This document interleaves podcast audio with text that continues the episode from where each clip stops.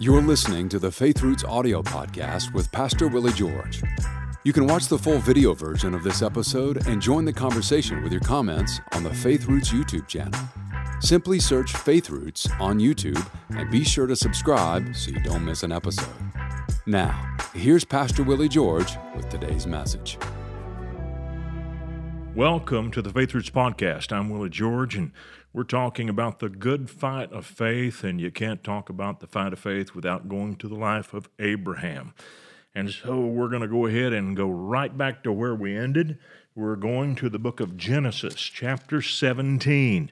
I'm going to begin reading from the New King James Version of the Bible with verse 1, Genesis 17. When Abram was 99 years old, the Lord appeared to Abram and said to him, I am Almighty God Walk before me and be blameless. And I will make my covenant between me and you, and will multiply you exceedingly. Then Abram fell on his face, and God talked with him, saying, As for me, behold, my covenant is with you, and you shall be a father of many nations. Now, I want to stop here and point to this. God has said similar things to Abraham about a great family and about him being the father of nations. But he does something between verses 4 and 5 that is a total change or a departure from anything that he has said up until this time. Look at verse 5. No longer shall your name be called Abram, but your name shall be Abraham for I have made you a father of many nations. Now, earlier, we talked about the three stages of the fight of faith.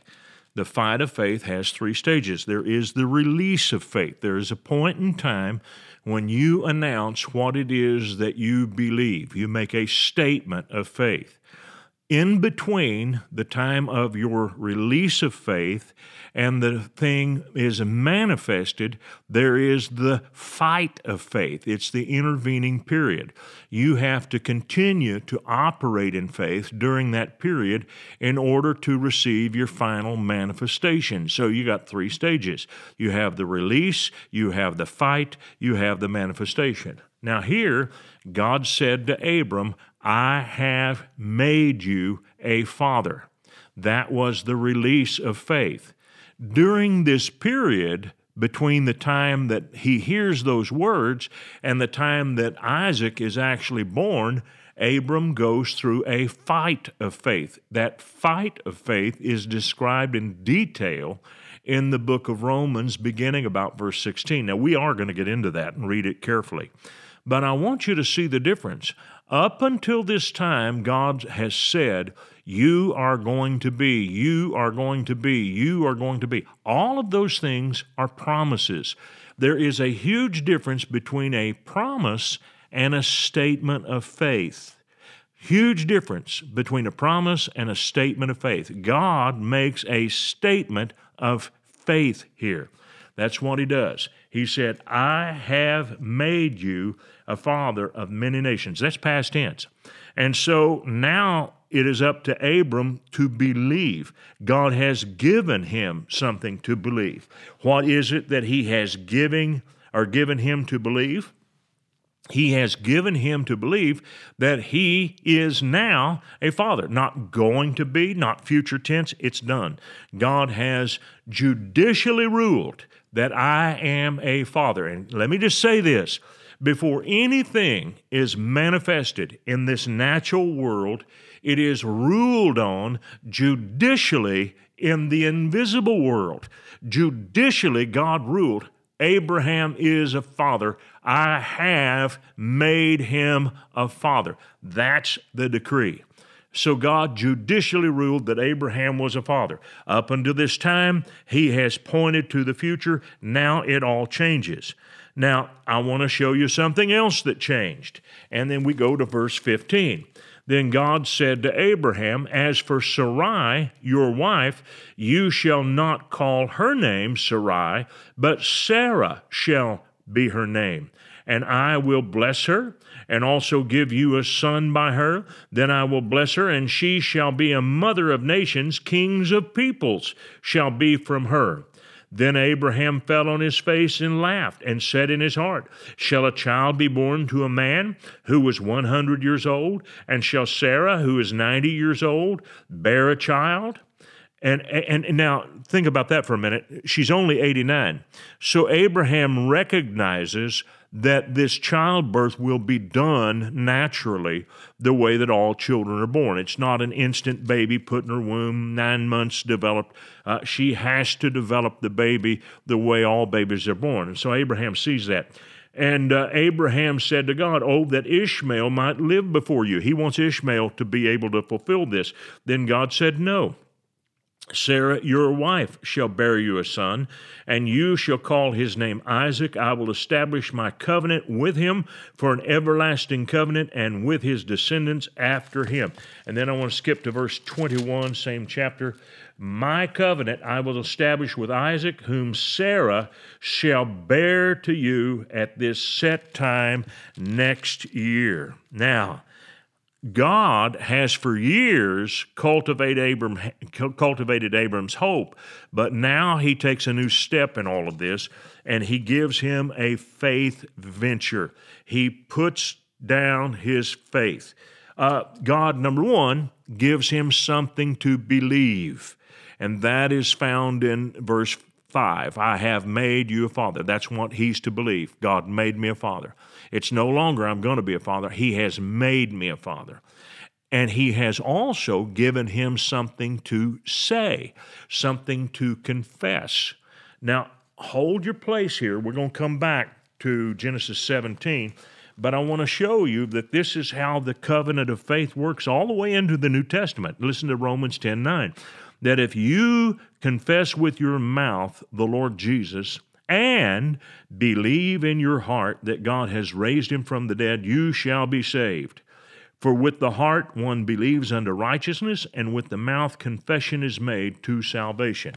Now, as we read those two verses, Romans 10 9 and 10, we see that in order to enter into the family of God, you and I have been given something to believe, Jesus was raised from the dead, and something to say, Jesus is Lord.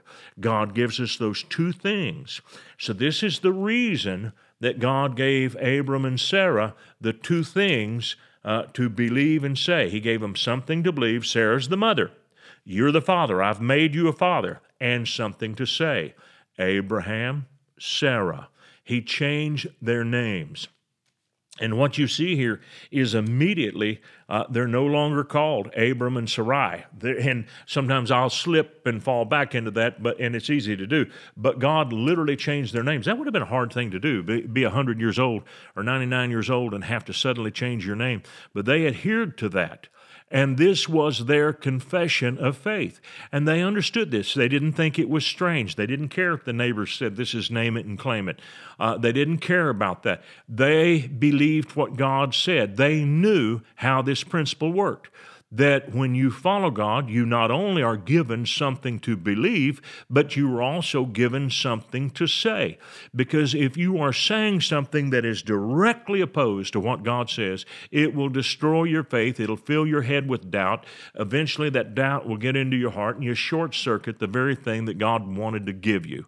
And so, God always gives us something to believe, something to say. Now, here's where we get into trouble. We get into trouble when we try to say something that we really are not quite sure of, and God did not give us that thing to believe. And God quickens by the Holy Spirit His promises to us for the things that we do have uh, license to go after. What happens is copycat faith, and I'm going to get into that in an entire lesson later on in this series. But a lot of people fall and falter because they really don't have this relationship with God like Abram and Sarai had, where they became Abraham and Sarah. Now, Abram means exalted father. That's why God changed his name to Abraham, which means father of many nations.